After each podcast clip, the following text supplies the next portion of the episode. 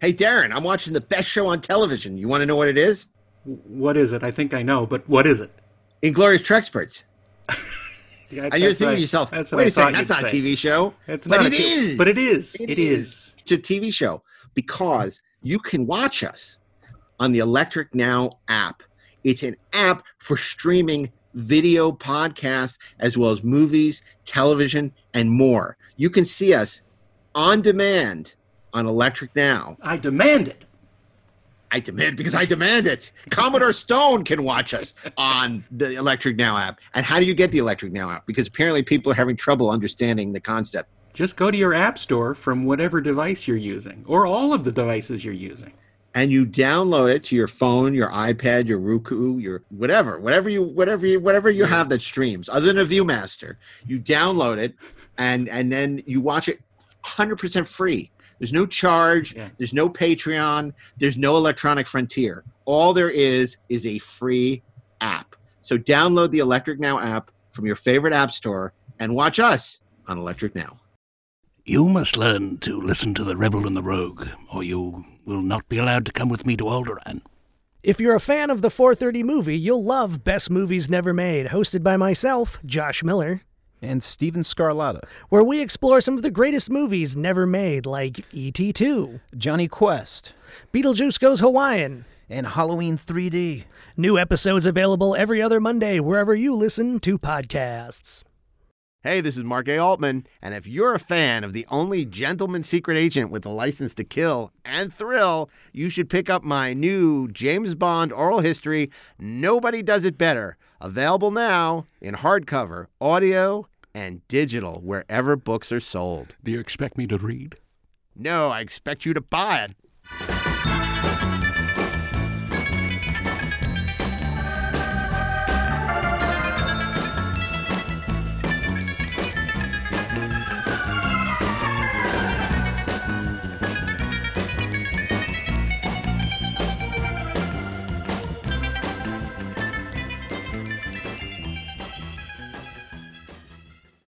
Hey, this is Mark A. Alt.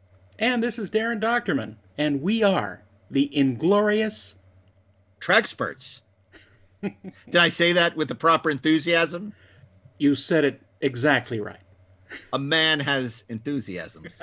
So, and one of my enthusiasms is Star Trek. In case you Really? hadn't noticed, yeah, I, I can't shake it. I can't shake it. Try as I might, I just love this thing we call Trek. Uh, and speaking of people who love Star Trek, we have uh, a special guest with us today. Of course, I'm talking about special guest star extraordinaire, the writer and producer of such shows as Black Sails, uh, Terminator, the Sarah Connor Chronicles. You know him as the screenwriter of things like X Men First Class and Thor. Of course, I'm talking about the man, the li- myth, the legend, Ashley Edward Miller. I am so excited to be here. Ethically, Ethically, of course. it's a matter of ethics. Ethics. You are our Dr. Smith, our special guest star. Yeah. Oh, good. well, we, you know, look, I, I've always been, I've always been fascinated by Star Trek and academia. You know, and and there are a lot of pop culture shows. I know Buffy's been taught in colleges, um, Star Wars, but it, it it does seem as though Star Trek has become something that's that's rather popular in in in terms of uh, pop culture. And it's interesting because when I was in college, um, you know, I was in a liberal arts college, a very prestigious liberal arts college, but um, and I was a political science and American studies major. There was a lot of antipathy towards teaching about media, uh, uh, and and so I remember I studied with the great David Marc and and and Tom Doherty, but uh, they had a really difficult time in the American Studies Department of Political Science uh, getting these classes approved by the chairman because they they felt there was a certain frivolousness to teaching about the history of television and and and and movies and um, uh, even you know understanding uh, the history of American culture and popular culture through popular culture, and even in English, I remember I took a um, it was uh, a novels to film class, which was one of my favorite favorite classes, but i they were few and far between. It was hard to put together. Um, so when I hear that, you know, there's Star Trek classes, I'm like, you know, my first instinct is really, you're teaching about Star Trek. You know, who the teachers are the teacher is, you know, the person that takes Spock's brain. That's the teacher. But uh, A child could do but I and, and and you know it's like we're the teachers, we're the experts. But uh, I, I I find that um, when it, when this came across our desk, and again it was thanks to um, Ralph, director Ralph Senensky who who told us that uh, Roger Thompson was teaching classes in Korea uh, about the ethics of Star Trek. It sounded like something we really wanted to know more about. We had curiosity, insatiable curiosity. And um, so today's episode is entitled Teaching Trek, where we're going to explore um, Star Trek in academia. And I, I know it sounds like a rather dry subject, but I think people are going to find it's quite fascinating. I'm talking about Frank. I'm talking about character. I'm talking about. Hell, Leo, I ain't embarrassed to use the word. I'm talking about ethics. You know I'm a sporting man. I like to lay the occasional bet, but I ain't that sporting. When I fix a fight, say I uh, pay a three to one favor to throw a goddamn fight, I figure I got the right to expect that fight to go off at three to one. But every time I lay a bet with a son of a bitch Bernie Bernbaum, before I know it, the odds is even up. Or worse, I'm betting on the short money. The Sheeny knows I like short things. He's selling the information. I fixed the fight. Out of town money comes pouring in. The odds go straight to hell. I don't know who's selling to it. Maybe the Los Angeles Combine. I don't know. The point is, Bernie ain't satisfied with the honest dollar he can make off the Vic. He ain't satisfied with the business I do on his book. He is selling tips on how I bet. And that means part of the payoff that should be riding on my hip is riding on someone else's. So, back we go to these questions friendship, character, ethics.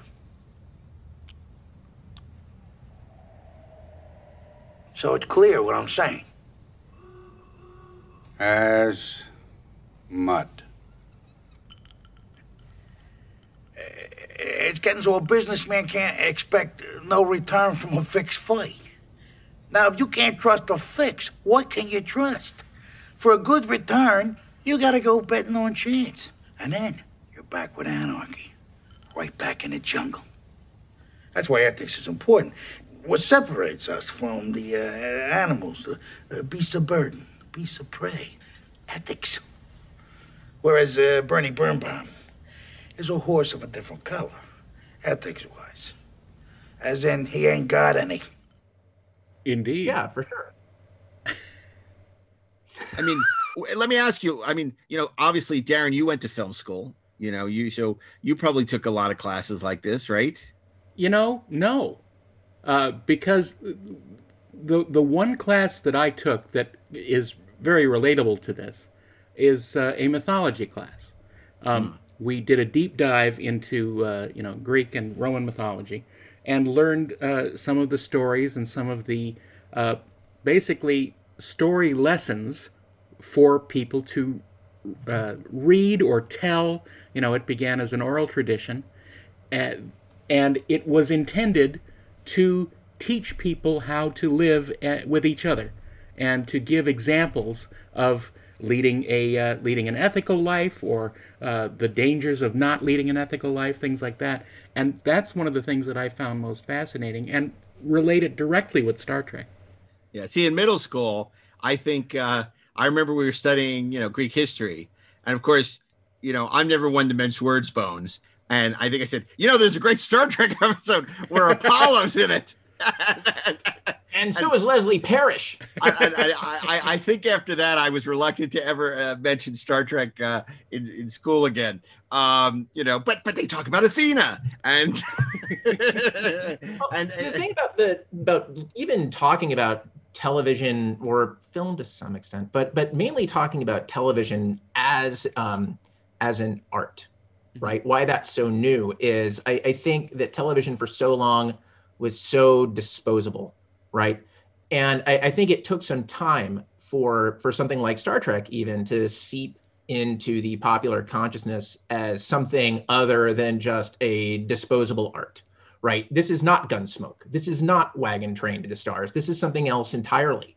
And um, there's a, I think that the, the skepticism was something that academia came by honestly Uh, you know, although ironically they they came to it out of ignorance. And to me, Star Trek becomes such such rich, fertile ground for having these kinds of classes and conversations, simply because over time, right, since people our age uh, have watched this show and and maybe have a, a generation ahead of us, what other show has been talked about, dissected, written about, um, re-performed? It just than Star Trek. Um, Only it's so Gilligan's much- Island. uh, exactly. Other than Gilligan's Island, nothing, nothing. No, it, it's it's there's so much material out there, and I think now that it's it's it's something where we have legitimately engaged with it on an intellectual level. There are things to actually say, Right. um, and it's gained a legitimacy. I think the attitude has changed because I do think there was a certain uh, pretentiousness in the academy. Uh, not Mhm. Starfleet. I mean, in, in, in college, you know, the Ivy academia, in, the, uh, yes. in academia, and and and so something like this, uh, you know, seemed seemed absurd.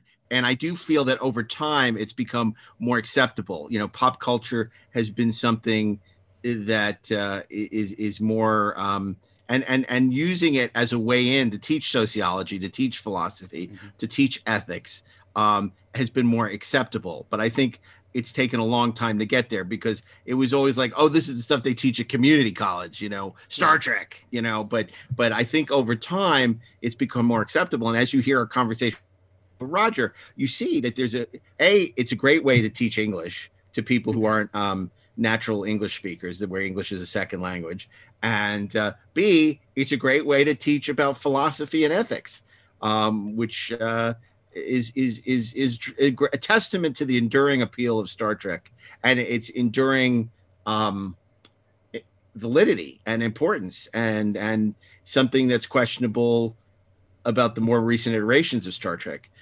Does it have does it have that to offer in the way that the early iterations of Star Trek did? Yeah, because the I- early iterations were a glimpse into a future that we would want to live in. Right but it also but it asked interesting questions that it let the audience answer and that's why we could have a discussion like we did a few weeks ago about the politics of Star Trek, where we both could be convinced of the righteousness of our cause. Where you know I could be, you know, talking about the more progressive liberal aspects of Star Trek, be utterly convinced that's what Star Trek is, and you and, and Dennis House could talk about the conservative values and libertarian aspects of Star Trek, and be utterly convinced that you're right. So you know, Star Trek asks a lot of questions and it doesn't doesn't necessarily provide the answers. It asks you to provide the answers Right. and have the conversation. And that's what's But so great old about star trek. That's that's the original series through Deep Space Nine, and and I think what's happened is that it's it's more, and I I hate kind of getting into, but I, I think it is more interested in saying stuff than it is in asking stuff Mm. now, and I think that that's that to me is an important distinction, and very often because it is so concerned with saying things as opposed to asking things the message I think sometimes gets muddled because I'm not sure that the episodes always know what it is they want to say. And so no amount of beautiful visual effects or even frankly, in all fairness, occasionally really great performances um, can can save it from that any more than Patrick Stewart, uh, an unbelievably gifted actor, could save Star Trek: The Next Generation in its first couple of seasons. Uh, you know, 98% of the time. It's it's not that's not what the problem is. Right.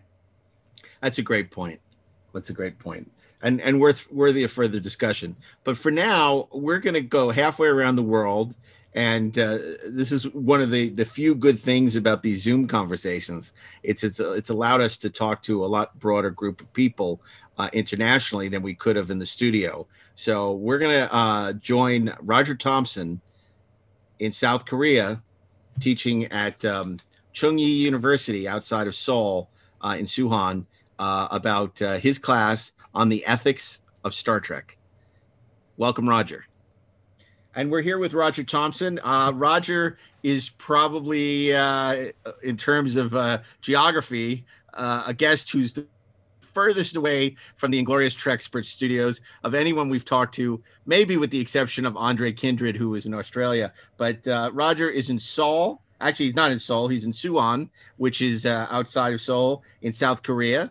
and he teaches at Chung Yi uh, University, uh, where he teaches a class on Star Trek. And Roger, we're, we're thrilled to have you. Tell Welcome. us uh, a little bit about. Uh, tell us about this class of yours that you teach. Uh, you know, we've all heard that Star Trek has become a big deal in academia, but I. I've never actually heard of a, a class that uh, specifically focuses on Star Trek. We'd love to hear what it is that you're teaching. Okay. Well, uh, I wasn't the original professor to teach this class. It was taught by a friend of mine. And when he taught it, it wasn't really a Star Trek class, it was a general science fiction class. Hmm. They, the, there were some, some Star Trek movies in his class, but he also showed Forbidden Planet, classic science fiction. And uh, when he left the university, he got to choose his successor. And he knew that I what a big Star Trek fan that I was. And uh, so I was chosen to replace him. And uh, I originally was going to try to duplicate his curriculum and try to do exactly what he did. But I thought this is an opportunity to introduce Star Trek to Korea because Korea has historically not been a Star Trek country. It's a Star Wars country Interesting. Until Netflix came to Korea, very, very few Koreans who had never left Korea, the ones who never left Korea, had any knowledge of Gene Roddenberry's universe, Hmm. except for the J.J. Abrams films. Right. They were popular here, but this is Hmm. still very much a Star Wars country. And um, I did some research and I found a book online called The Ethics of Star Trek, written by a philosophy professor in Indiana named Judith Barad. And I ordered it off Amazon, and it covers the original series, Next Generation, Voyager, and Deep Space Nine. Now, when I first started teaching the class, uh, I, I'm more familiar with Next Generation than I am with, let's say, Deep Space Nine. I originally had it 50% episodes and movies from the original series, learning about ethics, Western ethics, the great Greek philosophers, etc., and modern ethics too. And then I would have half half the after the midterm, we would use episodes from Star Trek: The Next Generation. Now I tried that for one semester, but this is and it was also my first semester teaching the class. Star Trek: The Original Series, the bickering between Spock and McCoy really resonated more with my students the conflict between the characters really resonated with my students, even though the special effects were out of date uh, compared to the CGI that is available now. That uh, now, luckily, it's Star Trek is on Korean Netflix with Korean subtitles. Mm. All the Star Trek series are.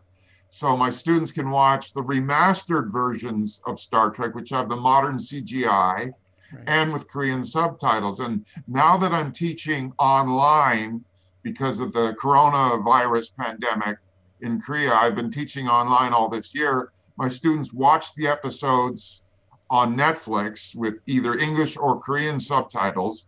And I do a, a- lecture using PowerPoint presentation, reading from the book, The Ethics of Star Trek, and uh, uh, giving them uh, take home exam- exams instead of written exams, etc. So it all started with this desire to bring Star Trek, classic Star Trek, to Korea to show what the original classic was like, what started this great television and movie franchise that far exceeds Star Wars. Over 700 hours of of episodes and movies, some of which are great, some of which are average, some of which are not that great.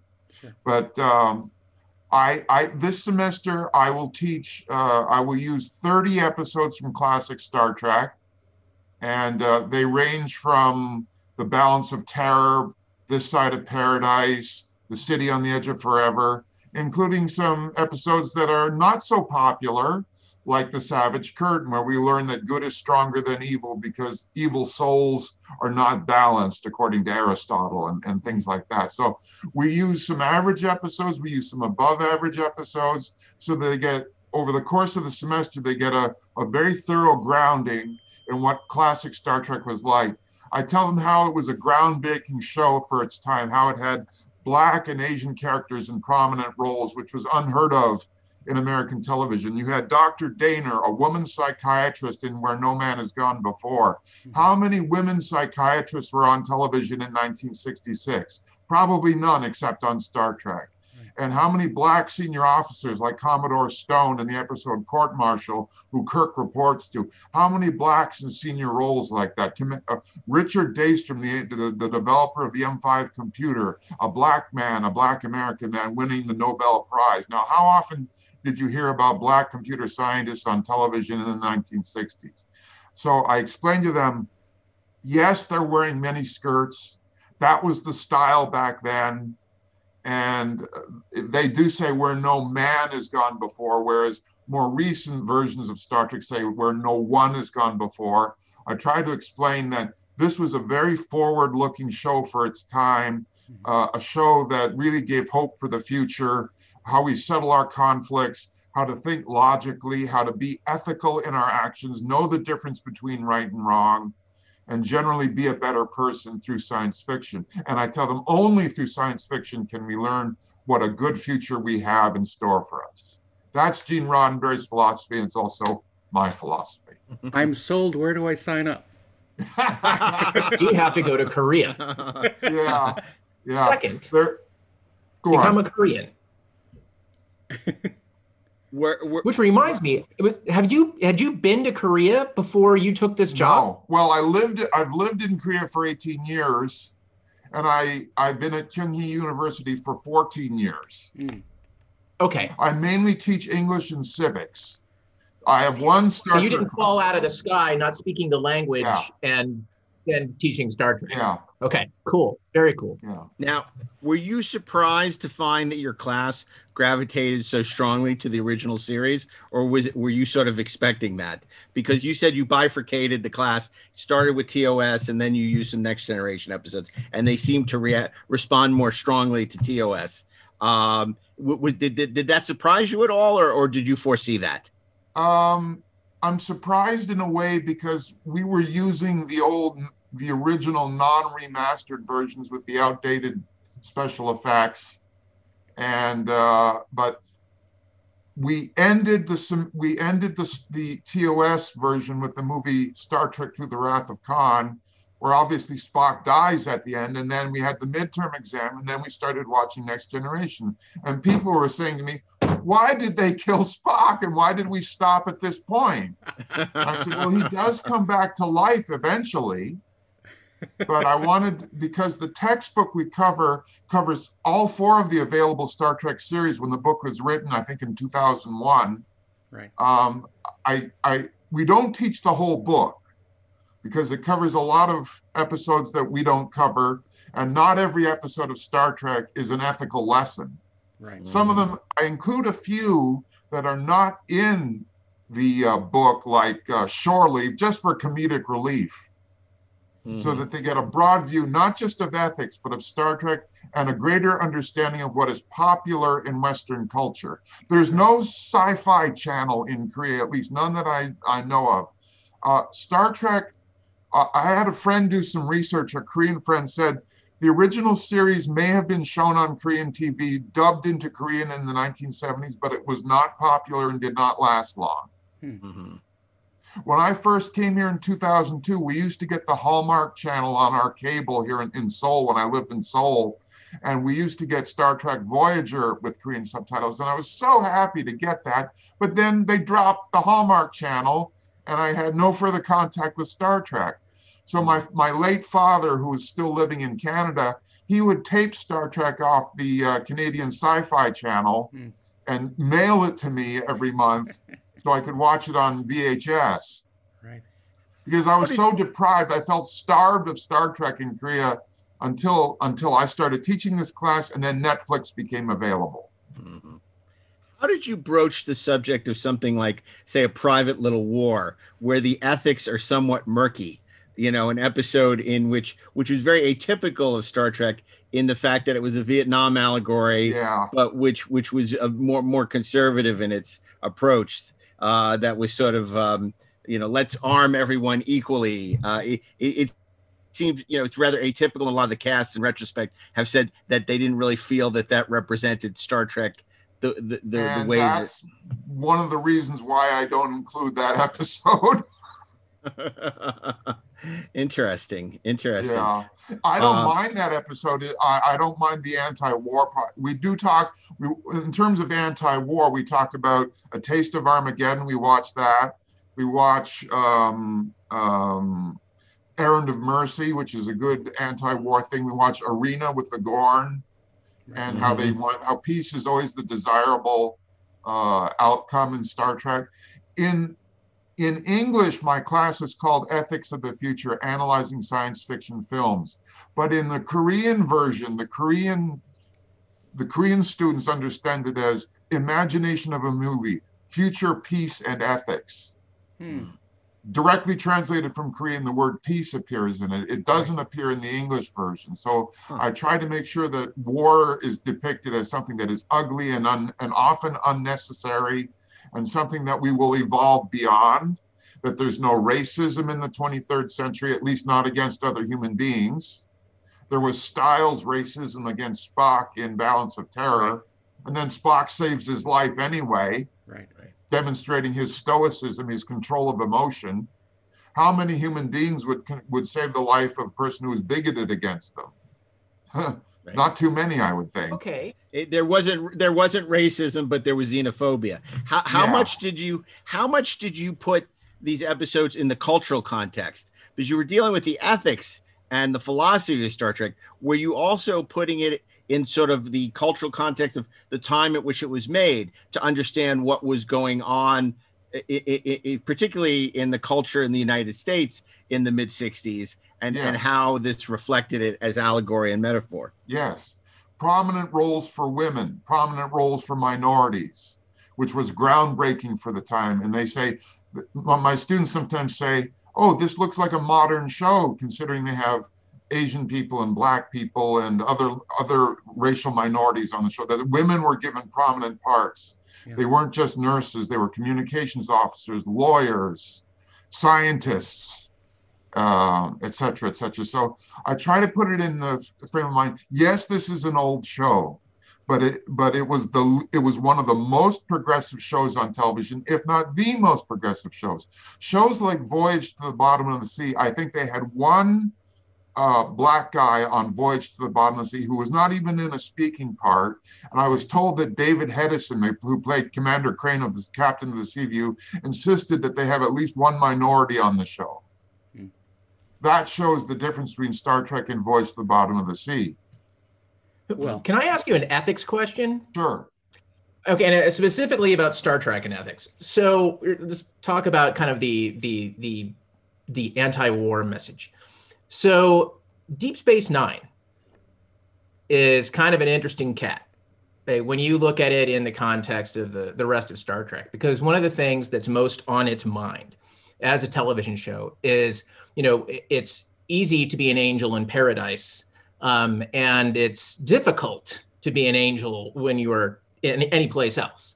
Um, in fact, I was I was talking with one of the writers um, just yesterday. We were having a conversation about it, and um, you know what he was saying is the thesis of the show, or one of the theses of the show, is that war is evil, but it can be a necessary evil.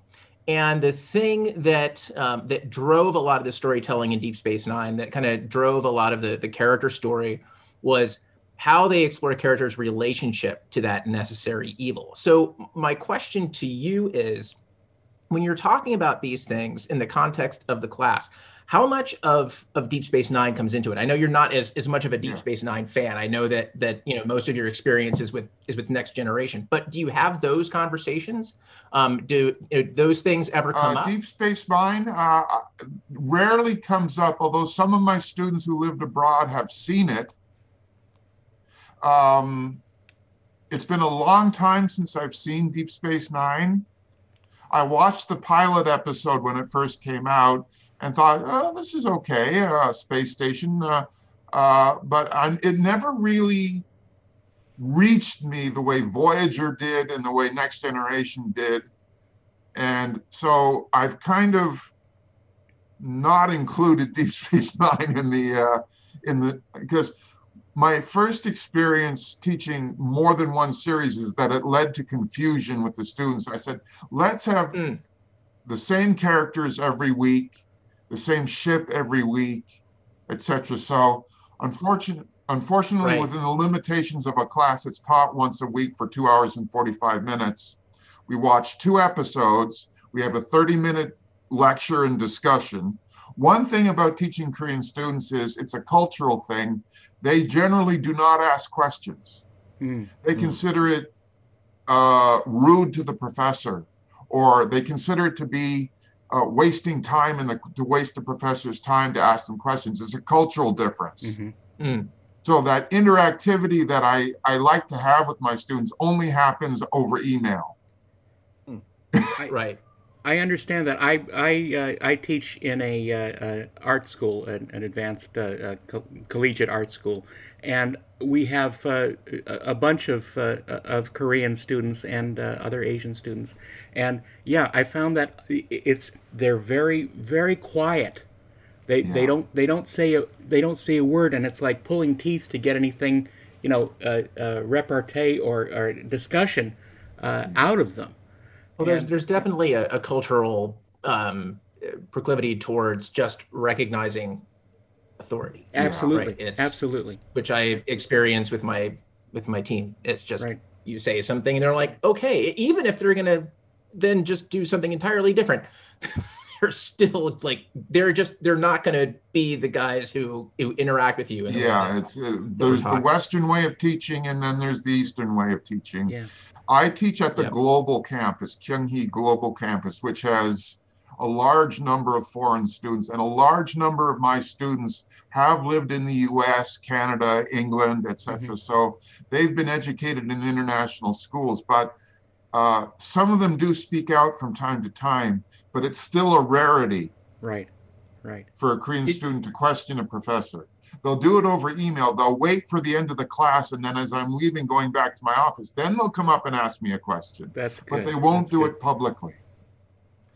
Did you get any pushback from the department chairs uh, who you know think this kind of subject matter is trivial? You know, in the last ten years, No. you find a lot more school. No, good. They, they so there was a lot of support for the for the. Um, Yes, uh, I was. I've got nothing but support from the from the school, and uh, never any pushback.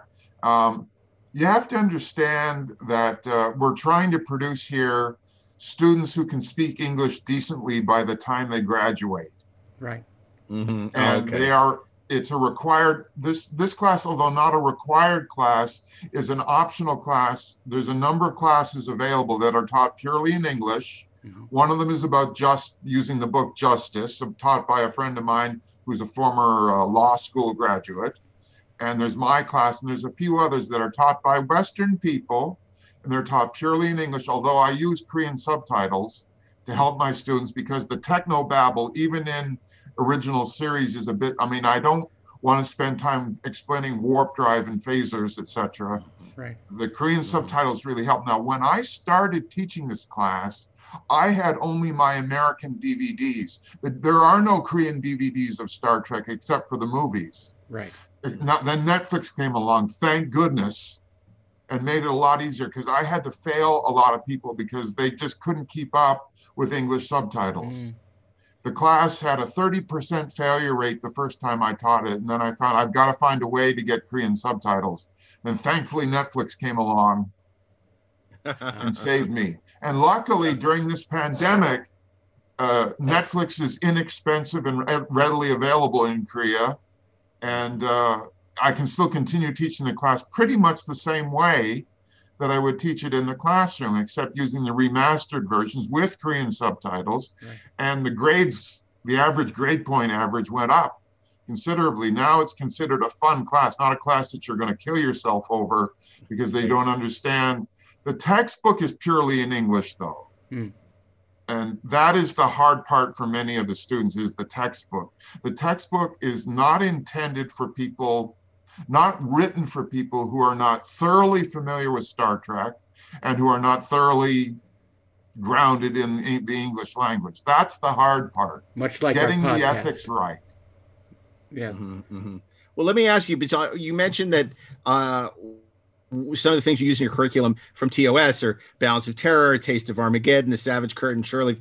For next generation, what are some of the episodes that you use um, to, to to to teach um, ethics in the class? Ethics. When Dr. Crusher had that other doctor come aboard and was doing experiments to test the theory of her dangerous experiments, I actually tweeted Gates McFadden about that, and she wrote and she tweeted me back saying how wonderful the world certainly needs ethics.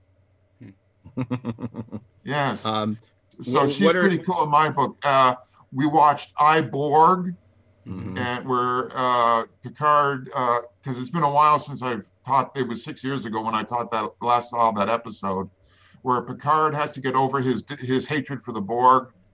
Uh, and whether he'll commit genocide by Yeah, releasing exactly. a virus that will kill all the Borg. Yes. Right. Mhm. Yes. Um, the special effects in Next Generation are obviously better than what you had in the original series. And the ethics are somewhat different. Kirk is not like Picard. Picard does not get into fistfights. And there's minimal conflict between the characters compared to the original Star Trek, in which there was a lot of bickering and arguing. But that's the appeal of the classic Star Trek is the bickering and arguing. Well, they the- they the represent characters- the internal dialogue in Kirk's head, the logical side and the emotional side in Kirk's head, Sure. and how do I make a decision? That's why he depends so much on Spock and Bones. Yeah. Well, they, they, we call them the Holy Trinity. Yeah, exactly. And and um, what, were there any other episodes that you feel um, represent sort of uh, uh, a good template for studying the ethics of Star Trek? It, it does seem that you know the original series sort of grappled with these issues in a much more um, a tangible way. That it was probably more a little more subtle in in Next Generation. That they were it was more space anomalies and and and and science techno stuff as opposed to the original Star Trek, which was truly you know grappling with these issues of of of social importance and ethics and things like Well, that. I, the episodes that I like to teach most for teaching ethics are a mock time where Kirk disobeys a direct order to save Spock's life. The philosopher W.D. Ross uh, said that uh, he had six prima facie duty ethics. One is the duty of gratitude, one is the duty of beneficence, one is the duty of, of fidelity, one is the duty of non maleficence. And what happens is Kirk makes the decision to go to Vulcan with Spock breaking his oath of fidelity, which is his duty of fidelity to obey orders because he took an oath as an officer to obey orders, his duty to grati- of gratitude to Spock for saving his life so many times, and his duty of non-maleficence, which is the most important prima facie duty, save Spock's life. Right. And uh, when Kirk justifies it that way, and then and then it's saying that what Kirk did was he broke an order, but he was forgiven mainly because it was the ethical thing to do, and also because the Vulcan matriarch intervened on his behalf to prevent him from getting in trouble. We got a phone call from T'Pau. the thing that you're you're kind of getting at and i think this is maybe for me the reason why the original series grappled with these things i think more effectively than the next generation did is that um, it, i've always felt that the original series is a more character driven it is more about kirk and spock. Um, it is more about the choices that they make. It's more interested in who they are as as people. And as much as i love the next generation at least until you start getting into some of the later seasons, it was less interested in that than it was in kind of telling the plot and kind of telling the story. And and I don't know that you can effectively have a conversation about ethics in the context of drama unless you're telling a character story, because everything that you're talking about is really that's that's bound so tightly to character, which I just I find incredibly interesting listening to you Mm. talk about. it. Yeah, I agree. Uh, Star Trek: The Original Series, I think, is the best one for teaching ethics. and what did you plumb for teachable moments in the movie in Wrath of Khan? What was it about Wrath of Khan Well, that uh, Nietzsche's concept of the overman, the Superman, the, the the the the superior being who creates his own morality, who goes beyond good and evil, right? Khan would seem to be the con uh, the Nietzsche's perfect overman, but his desire for revenge not only destroyed himself, it destroyed his people. He could have created a planet and, and built his own empire and lived uh, uh, with in in power for the rest of his life. But he chose to devote his energies to revenge to destroy one man. And in, in, in the course of doing so, he loses his status as Nietzsche's overman, and, and Spock, through his sacrifice and affirmation of life, saving his young crew by, by sacrificing his own life in the radioactive engine room, Spock becomes Nietzsche's overman. Mhm. That's a It cla- that's a teachable is. moment. It is man and Superman. That is that is true. Did you teach uh, Space Seed as well, or just Yes, I did. I showed Space Seed as a way of saying I want definitely to show Star Trek Wrath of Khan, but, but in order to do that, we've got to meet Khan first. Yeah. So Space Seed, although not an episode that I would say is terribly big on ethics, except maybe avoid genetic engineering, Right. right? But uh, I, I include Space Seed because they've got to know who Khan was. They've got to know this grudge for 15 years has existed, that he is the villain, that Ricardo Montalban is a better Khan than uh, Justin Benedict Cumberbatch? Benedict Cumberbatch. Yeah. Yeah. But it, it, it also it does show uh, in Space Seed, it shows the bond of the crew and their support for what they stand for. You know, Yeah. those scenes where they where Khan is showing Kirk in the pressurization chamber and his crew will not budge. They Yeah. you know, they are willing to be killed themselves rather than give in to Khan and Yeah. his people. Um, so I think that's a that's a really good that's a really good lesson in loyalty and uh, and honor and uh, uh, um, strength. yeah. I agree. Even Marla MacGyver is ultimately, uh, after making a terrible mistake, sides with Kirk Right. by the end Yeah. of the story. Yeah. So, um, but even that's such a fascinating thing to see how, um, you know, and it's even it seems even more relevant today how Marla McGivers who studied history is so fascinated with the alpha male because it's something that do, that doesn't really exist anymore in the 23rd century. Yeah. And uh, uh, And even and not so much now either. Right. well, exactly, and that's why it, it, it's really interesting to look at that through the perspective, and that's why Star Trek, I think, continues to be a source of so much fascination because you look at it one way in the '60s. I think we looked at it one a different way, you know, in in the '70s and '80s, and and you know now you could look at it in, in a completely different perspective.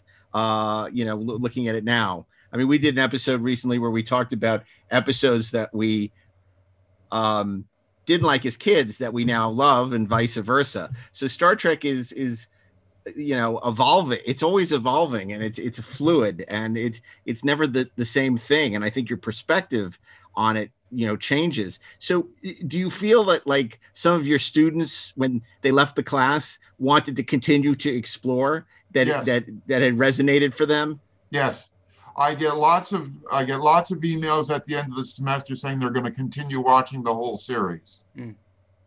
Although we watched 32 episodes, so that's that's more than one season's worth. Yeah, Yeah. They I- get I a think- pretty thorough coverage. That's the one of the- longest running series on Netflix, I think, at 32 episodes. One of the fascinating things I've found in, in terms of talking about original series specifically is that um, it truly has become our mythology. Yeah. It is absolutely fill, fulfilling the same role in our society that the you know the Greek mythology stories uh, played in their society as uh, not only a, uh, a, a- interesting stories about uh, people that seem real, uh, but also a, a blueprint for how to live ethically and morally and and uh, and integrate with other people Yeah. Totally agree. it's it, and it's fascinating because it's it's really it's really those same stories that they are you know they have become bigger than life and yet they give us an absolutely um, good window on our own lives Exactly. I- Is I- Star Trek unique in this respect, Roger? I mean, i- i- is there another series that you, you know, potentially could um, teach a similar class? I, nothing comes to mind for me. Nothing comes to mind with me either. Although I do like other science fiction. I like Space 1999. I like Voyage to the Bottom of the Sea. I like the old Battlestar Galactica. Uh, I I even like Buck Rogers. Uh, Star Trek stands head and shoulders above them as far as teaching ethics goes. At least at least that's my view. That's why I chose it. I don't know if I'd want to take a class about Buck Rogers. I don't know. Oh, I don't know. Maybe the second Eric season. Gray is teaching it. I'm taking that class. Well, that maybe you're right. It'd be a stretch to to find a discernible uh, ethical uh, or, or philosophical uh, element to uh, Buck Rogers. So, uh, in the episode where Gary Coleman uh, goes- I had battles Ray Walston, Happy what's his- birthday, Buck. Um, I mean, there are other classes at other universities in Korea that use science fiction, including Star Trek. What makes my class different is that it's the only all Star Trek class. Right. Mhm. That's what makes it different. That's what makes it groundbreaking and uh, hopefully brings classic Star Trek to a country that has pretty much ignored it or forgotten about it Right. In a Well- small way. Me and Netflix, hopefully, me on the on the micro scale and Netflix on the macro scale. Honestly, I think the United States needs that too, at this Yeah. point, because uh, a lot of uh, a lot of areas have forgotten about, you know, the important lessons that the original show taught us. Yeah, for sure. You know, obviously, uh, there's a lot of discussion over the years about uh, Star Wars versus Star Trek, et cetera, et cetera. Not that it was ever a competition, but I'm curious why you think that Star Wars has been so much more popular than Star Trek in Korea, Well, or is it just the availability issue? I think it's the availability issue. Like I said, all the Star Wars movies are available on DVD, Blu-ray, Netflix, whatever. Uh, the toy stores in Korea, we have Toys R Us in Korea, and they're filled with Star Wars toys. Mhm. Um, even the J.J. Abrams Star Trek reboots, which are very well known in Korea, the merchandise isn't in the shops. I don't like those J.J. Abrams films, by the way, but even some Star Trek exposure in the in terms of merchandise, in terms of music, culture. Uh, there's no sci-fi channel here. You're you're not going to get an argument from us about the J.J. Abrams movies. I'll just leave that. I'd love leave that to- right to- there. I'd, lo- I, I'd love you to to extrapolate on that because, of course, you know you teach a class which is about ethics and about subtext and about a, a complexity ultimately to the storytelling. And you know, it's interesting that you didn't respond to the JJ trilogy, and I wonder if you can tell me why you perceive that to be the case. Is because there's nothing there there that it, it's Yeah. about much, uh, you know, uh, uh, light and fury signifying nothing? Yeah, well, I agree with George Takai. Uh, Takei, I guess I don't know how to pronounce his name. Takai uh, means expensive. Don't worry, Yeah. neither, that's right. neither That's does right. Shatner. um, they're they're just action flicks, and uh, they don't honor the canon.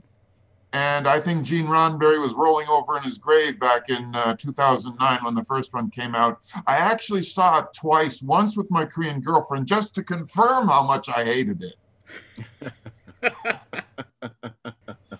this is why I hate it. The second time I said, This Right. Spock kissing Uhura or Uhura kissing Spock. I hate that. Uh, what does uh, an exam look like in your class when uh, Well, well, back in the days before the online teaching, it would be a four question essay, one page per per question. Hmm. And I would say, describe the plot of episode X in your own words, and then tell me what the philosopher Aristotle or Socrates or Plato or Ross or whoever we're talking about here would say about this episode. So first, give me a summary of the plot. Then tell me Kirk behaved ethically because of condition one, condition two, condition three. Aristotle would approve of Kirk's behavior because it was virtuous by its own, by on the face of it, not because he was forced to do it, because he knew he was doing the right thing. by saving Spock's life, etc. So it's a two and a it's a, it's a it's a two hour and 45 minute essay with four questions. Wow. And um, if you've studied uh, and you've been paying attention, I don't think the exams are all that difficult now because we've got the English subtitle, the the Korean subtitles available on Netflix. Right. Back in the days, it was I had to fail about 30% of the class, and some students kind of hated me for giving them Fs. And, and my my dean sort of said, you got to find a way to lower your standards a little bit. I know this class is supposed to be taught in English, but you have to remember this is an ESL environment, and these students speak English, they speak Korean, they speak Chinese, they speak Japanese, they speak other Asian languages too. But English is not their strong point, and I had to find a way, thank God for Netflix once again, to make it fully accessible to them at a reasonable price. Right, right. So I have to ask, is Plato's stepchildren part of your curriculum? It was until I got laughed at. that episode well, got more laughter, even though it taught all that's wrong with the with the this society that Plato would not approve of this society. Right. Right. It got more laughter, derisive laughter than I've ever seen in my life, and I dropped it the next semester, mm. even though it's rece- it receives extensive coverage in the book The Ethics of Star Trek. I'm not going to have Star Trek laughed at. Right. Unless it's the trouble with tribbles. Yeah. Yeah which I did show last semester toward the end, but I never got any response to it because uh, it was late in the semester and we didn't have time to have a thorough discussion about it. Yeah, we did watch The Trouble of Tribbles. I want to show that Star Trek is not all serious, that it does have a sense of humor too. Right. Are are are you surprised the way that um, Koreans may respond to certain episodes? Do you feel that they respond more strongly or less strongly to episodes that perhaps uh, uh, an American might uh, like. Do they like the classics like City on the Edge of Forever, The Doomsday yes, Machine, Amok Time? They, uh, they love the Spock episodes, which is not unexpected. Mm-hmm. Uh, the episode This Side of Paradise gets a huge number of votes when I ask them at the end of the semester, what are your favorite episodes? Mm. This Side of Paradise, where Spock gets sprayed with spores and falls in love with Leila Kalomi and kisses her, and I didn't want to, Jim. that gets a huge response because of the change in his character. Right. They see that the stoicism can be overcome, at least temporarily, by by artificial means, uh, right. the use of spores, I guess, not artificial, organic means. Right. He was high. Spock was high. Don't do drugs, kids. Do you find that there's a, a differentiation among gender that male and female look at um, the episodes differently or have a different uh, approach to the episodes that they like or or not really? Well, the women uh, sometimes point out that the the, the, the, revealing costumes that the female characters wore, such as Droxine's belly showing in um, the Cloudminders, which uh, is yes, another episode that I did not like when I was young, but I like now because it right. talks about social justice and how inequality leads to violence. Right. Right. Great episode for teaching about how inequality leads to violence and how we should try to be live in an, equal, an equitable society to overcome violence. I did not like it when I first saw it. I thought another third season stinkeroo. but now that I teach it, it's it's it's fabulous. But um, that's the amazing thing. That the women how- respond to the miniskirt issue differently than the men do. Mm, sure they see it as uh, not a fashion choice, but something that was forced on the actresses to wear those things, hmm. those revealing costumes. Which is really funny because, in the context of the time, that was actually like that was actually very much a product of, of culture, of actually of like moving culture forward. Yeah. Um, and of sexual liberation and women's liberation. We were coming out of like, you know, the very kind of cloistered, kind of, you know, lockdown 1950s and that was reflecting a completely different philosophy sort of an embrace of um, of, of hedonism of all kinds of things. Um, and it's just it's interesting now that that that people are looking at it. And frankly i think the same way that audiences in the 1950s would have looked at it. Clearly like it's something that must have been forced on them Yeah. versus something that at the time would have been no no no this is actually like an expression of not being uh, locked down by these these cultural norms I've heard that Gene Roddenberry didn't like the female costumes on Star Trek revealing so much skin, I but I don't know if there's any truth to That that. is Absolutely. Oh, I, I assure you, there's not. Absolutely untrue. That is. yeah. Uh, You ever put the mouse and you go, oh yeah if if he could have gotten away with more revealing costumes, he would have. that's right if, if the bridge could have been a hot tub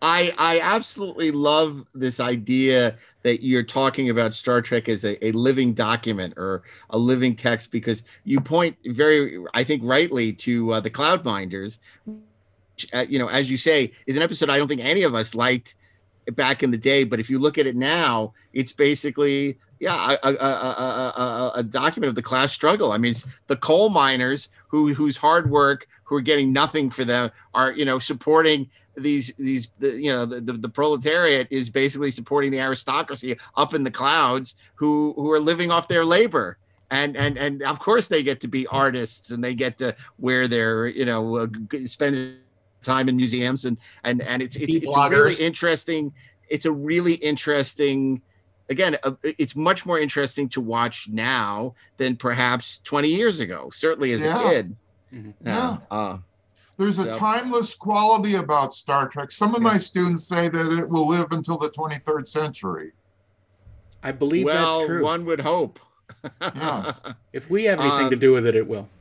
Now, let me ask you: Is is Devil in the Dark an episode that you include? Yes, in it your is. curriculum? We talk about animal rights and how Gene Roddenberry hated.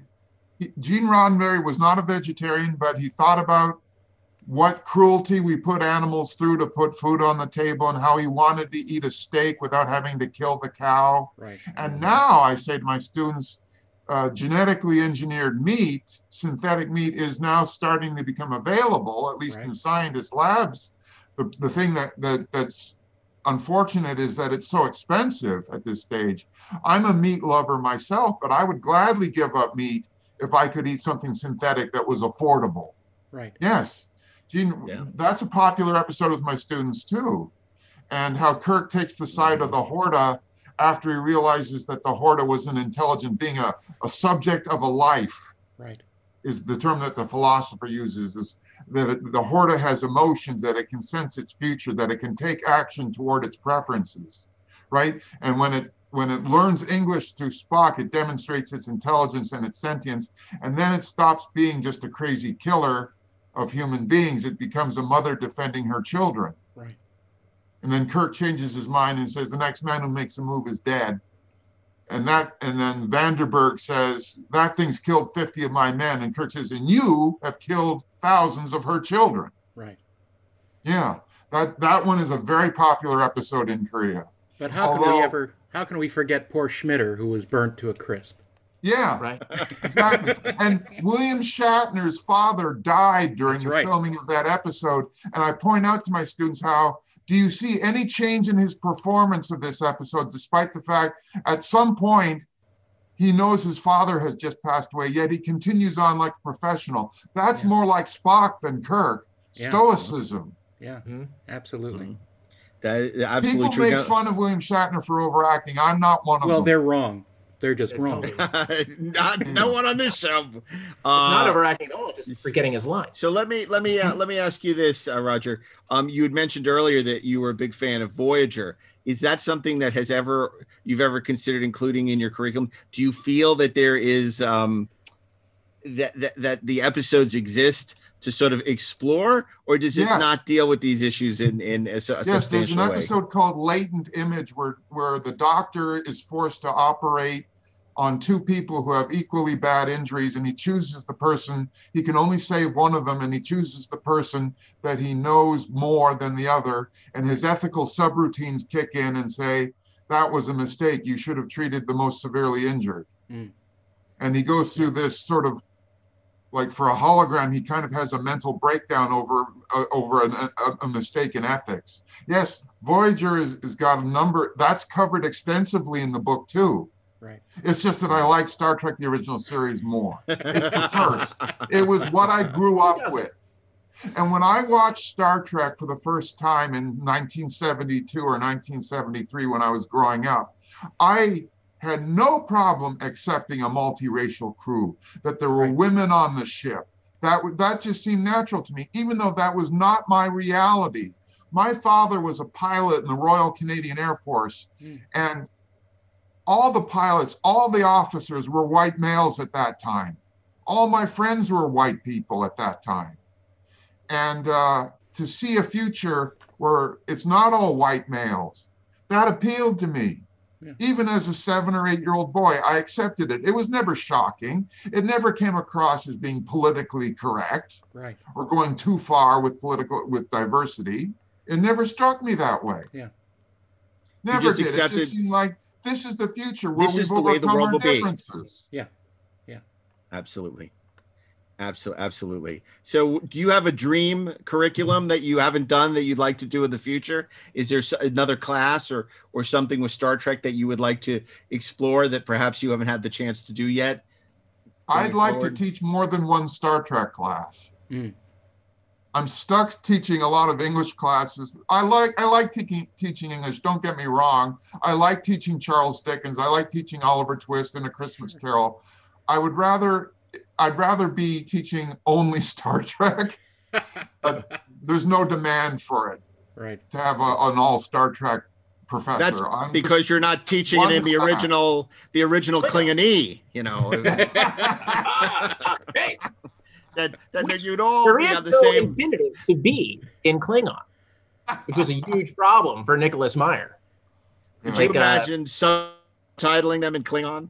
I, I mean, I guess apparently, I guess in the United States, uh, somewhere they're, uh, they're teaching Klingon as a, in in. Okay. there's a Well, that's book a apparently. question. So in Star Trek three, they're speaking Klingon. They're speaking Marc Okrand's Klingon, right? And Yeah. they're they're using it, and then it's being translated like with the subtitles on screen. So are there subtitles on the subtitles? Do the turtles go all the way down? Like how does that how does that No, work? no, no, no. No. Because it, it basically um, you have to supply a textless version to, to international territories, and Hmm. then and then the subtitles are in whatever the language Yeah. is for that region. So, for you instance, translate the Klingon if to Korean. Klingon is being translated in Korea, the Yeah. subtitles would be in Korean. They wouldn't be in English Yeah, and that's then right. Korean. That's right. Got it. That's right. It's it's part of the delivery requirements. That's why you know when you deliver the M and E tracks, which is music and effects, so mm-hmm. for dubbing, you know they could dub it mm-hmm. in any language, but it's the same. You have to do a textless version so that it can be subtitled in any language. Yeah. Yeah. But I, I got to tell you, Roger, this this was absolutely fascinating.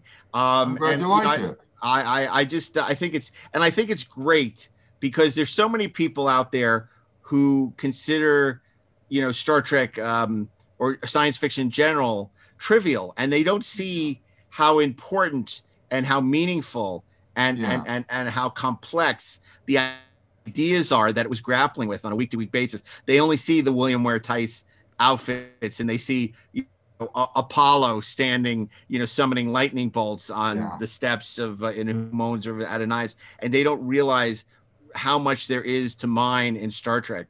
And I think it's great that you're, you know, you're out there, uh, um, you know, basically introducing us to the world. Um, Thank you. and Star Trek has always been a been a franchise that has done better in the United States than anywhere else. It has done well in the UK.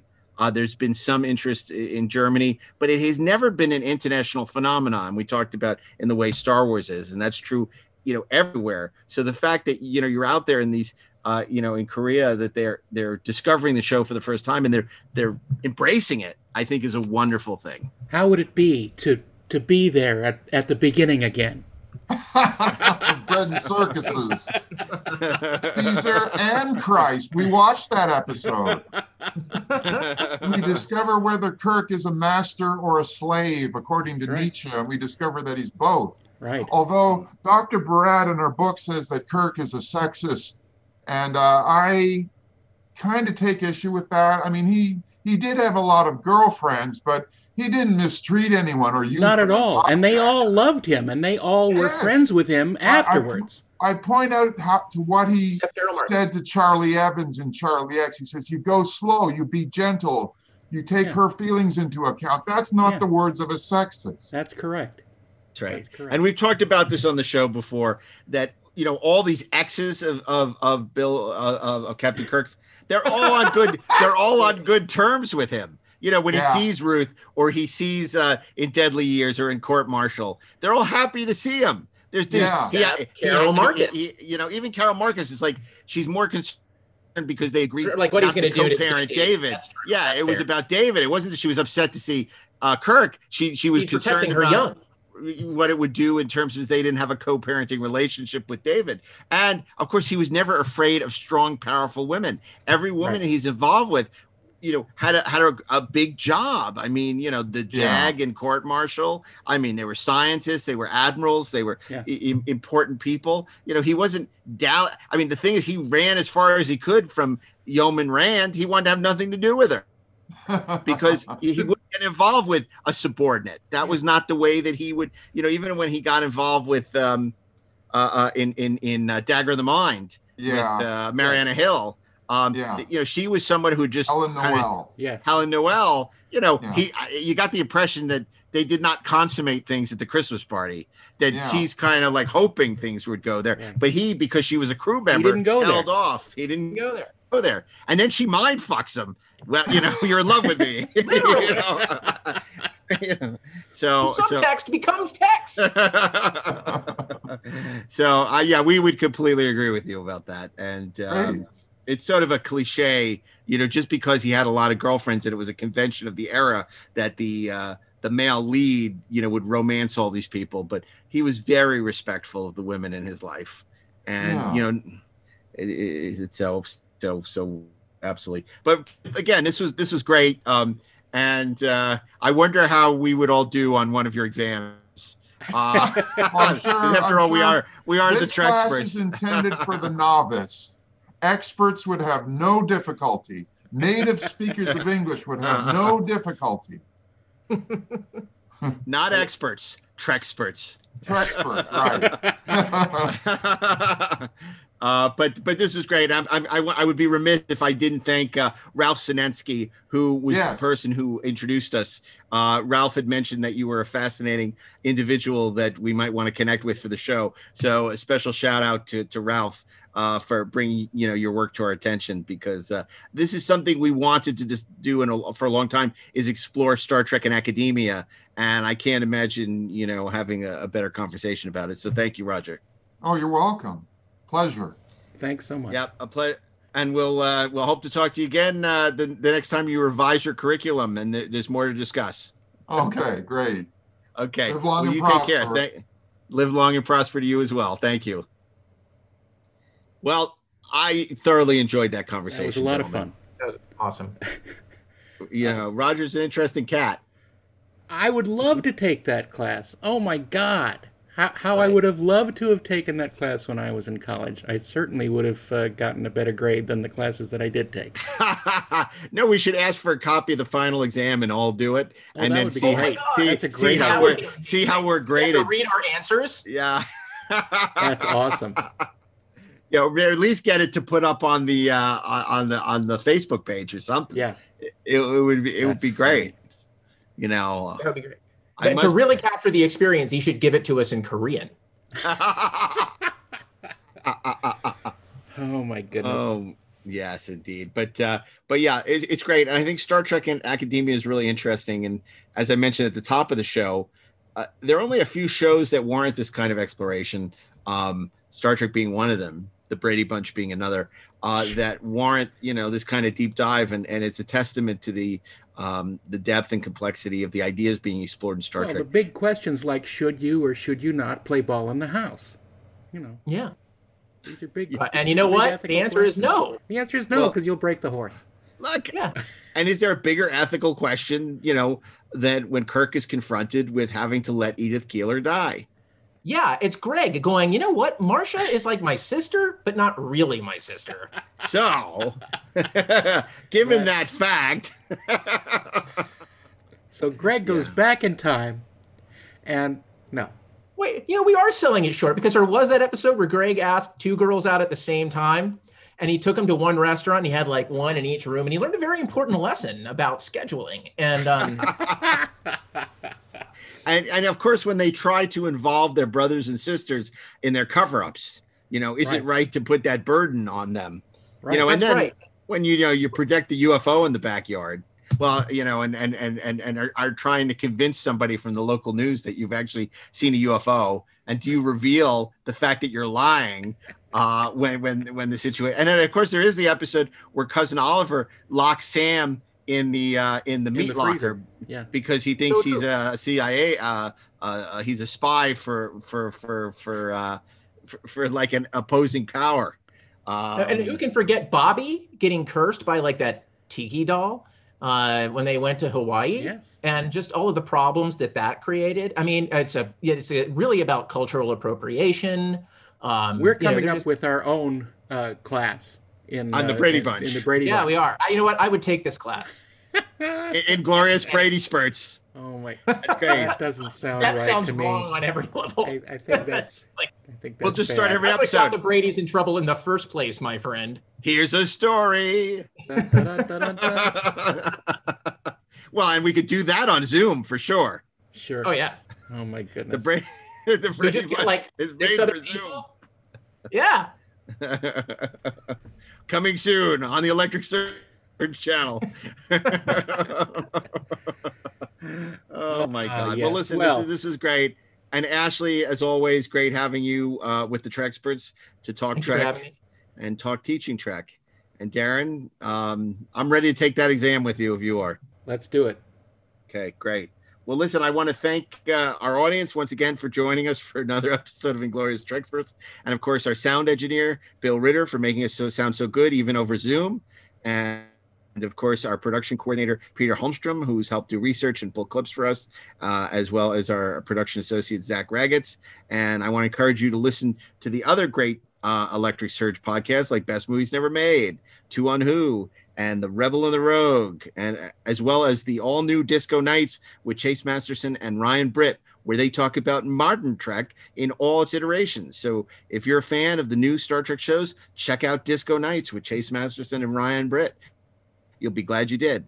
And um, you can always watch us anytime on the Electric Surge channel, which is part of Electric Now. So download the Electric Now app where you can watch for free episodes of Inglorious Treksperts, our other great podcast, the 430 movie, as well as TV shows from the Electric Library like Leverage, The Outpost, and more. And if you want to get some of our uh, wonderful Inglorious Treksperts swag, t-shirts and shirts and cups and all that sort of stuff, join us on uh, inglorioustreksperts.com and you can find Because all it is there. beginning to feel a lot like Christmas. It is. And So- what's better than giving someone a Kolinahr t-shirt? A colonoscopy. Hey, watch it. No, no. Oh. Check out check out the great uh, Trekspert swag at inglorioustreksperts.com. But we'll be back next Friday with an all new episode as we count down. Speaking of counting down, we got to figure out what our big year end episode is going to be. He's giving a countdown. Ah, well, we'll figure it out because we only got a couple of weeks before the end of the year. Thank God. And uh, I want to thank everybody for joining us this week. And we'll see you next week at 10 o'clock on Friday night for an all new episode of Inglorious Treksperts. Until then, keep on trekking, ingloriously, of course. Engage.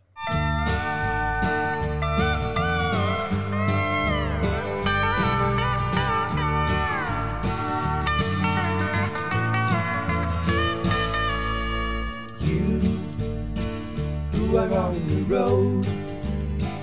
Must have a code that you can live by, and so become yourself. Because the past is just a goodbye. Teach your children well. Their father's hell did slowly go by and feed them on your dreams the one they picked the one you know by Don't you ever ask them why. If they told you, you would cry. So just look at them and sigh.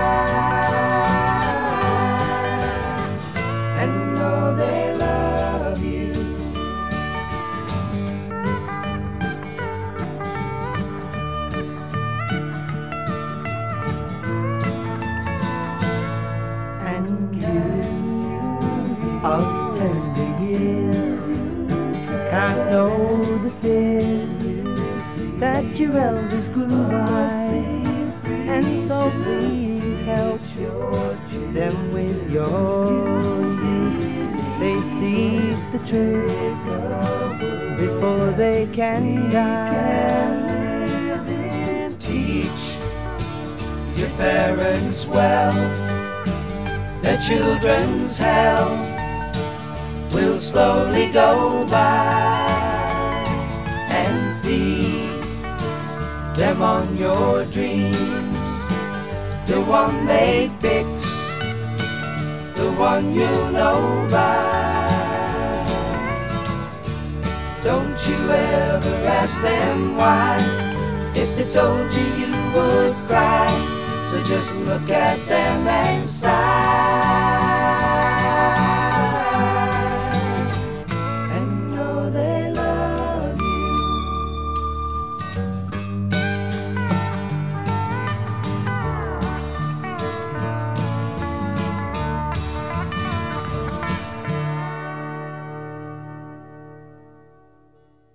This show was produced by Dean Devlin and Mark A. Altman and is an Electric Surge Network production.